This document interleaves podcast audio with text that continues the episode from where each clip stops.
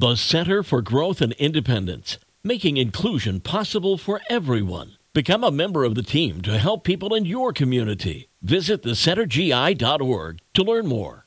This is the Coast Social Network from the Mason Jar Cafe in the heart of the Benton Harbor Arts District. Local, organic, farm fresh. It's Thursday morning. We're starting to make plans for the weekend. And Danielle, the events and operations manager from St. Joe today, is here to help us do that.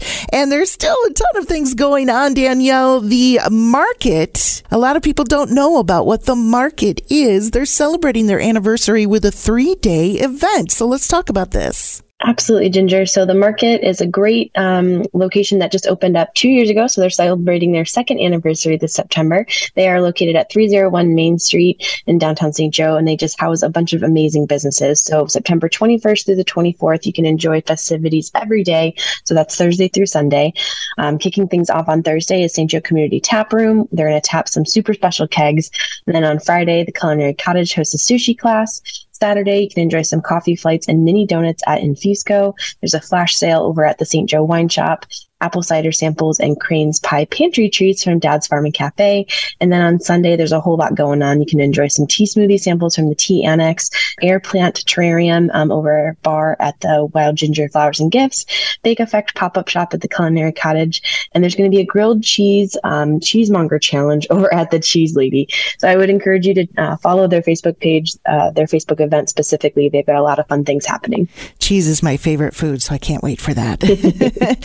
for people who haven't been to the Heritage Museum and Cultural Center in a while, there's an event happening this weekend. There is. So they are um, encouraging everyone, they want their input, the community's input. So they're encouraging everyone to head on over on Sunday, September 24th around 4 p.m. They're hosting a town hall meeting with the permanent exhibit project team. Um, so they want, you know, uh, community input to share ideas as the team works to develop the new concept and ideas and designs for their permanent exhibit projects. Um, but it is open to the community members of all ages. Great. And there is a big fundraiser happening this weekend as well, so you can fill your tummy with good stuff. Absolutely. This Friday, September 22nd, you can join the Rotary Club of Lakeshore and the Lakeshore Excellence Foundation at their annual pulled pork barbecue fundraiser. Um, so your dinner ticket actually includes pulled pork, a pulled pork sandwich, baked beans, and chips. They've actually got a drive up or walk up um, service available.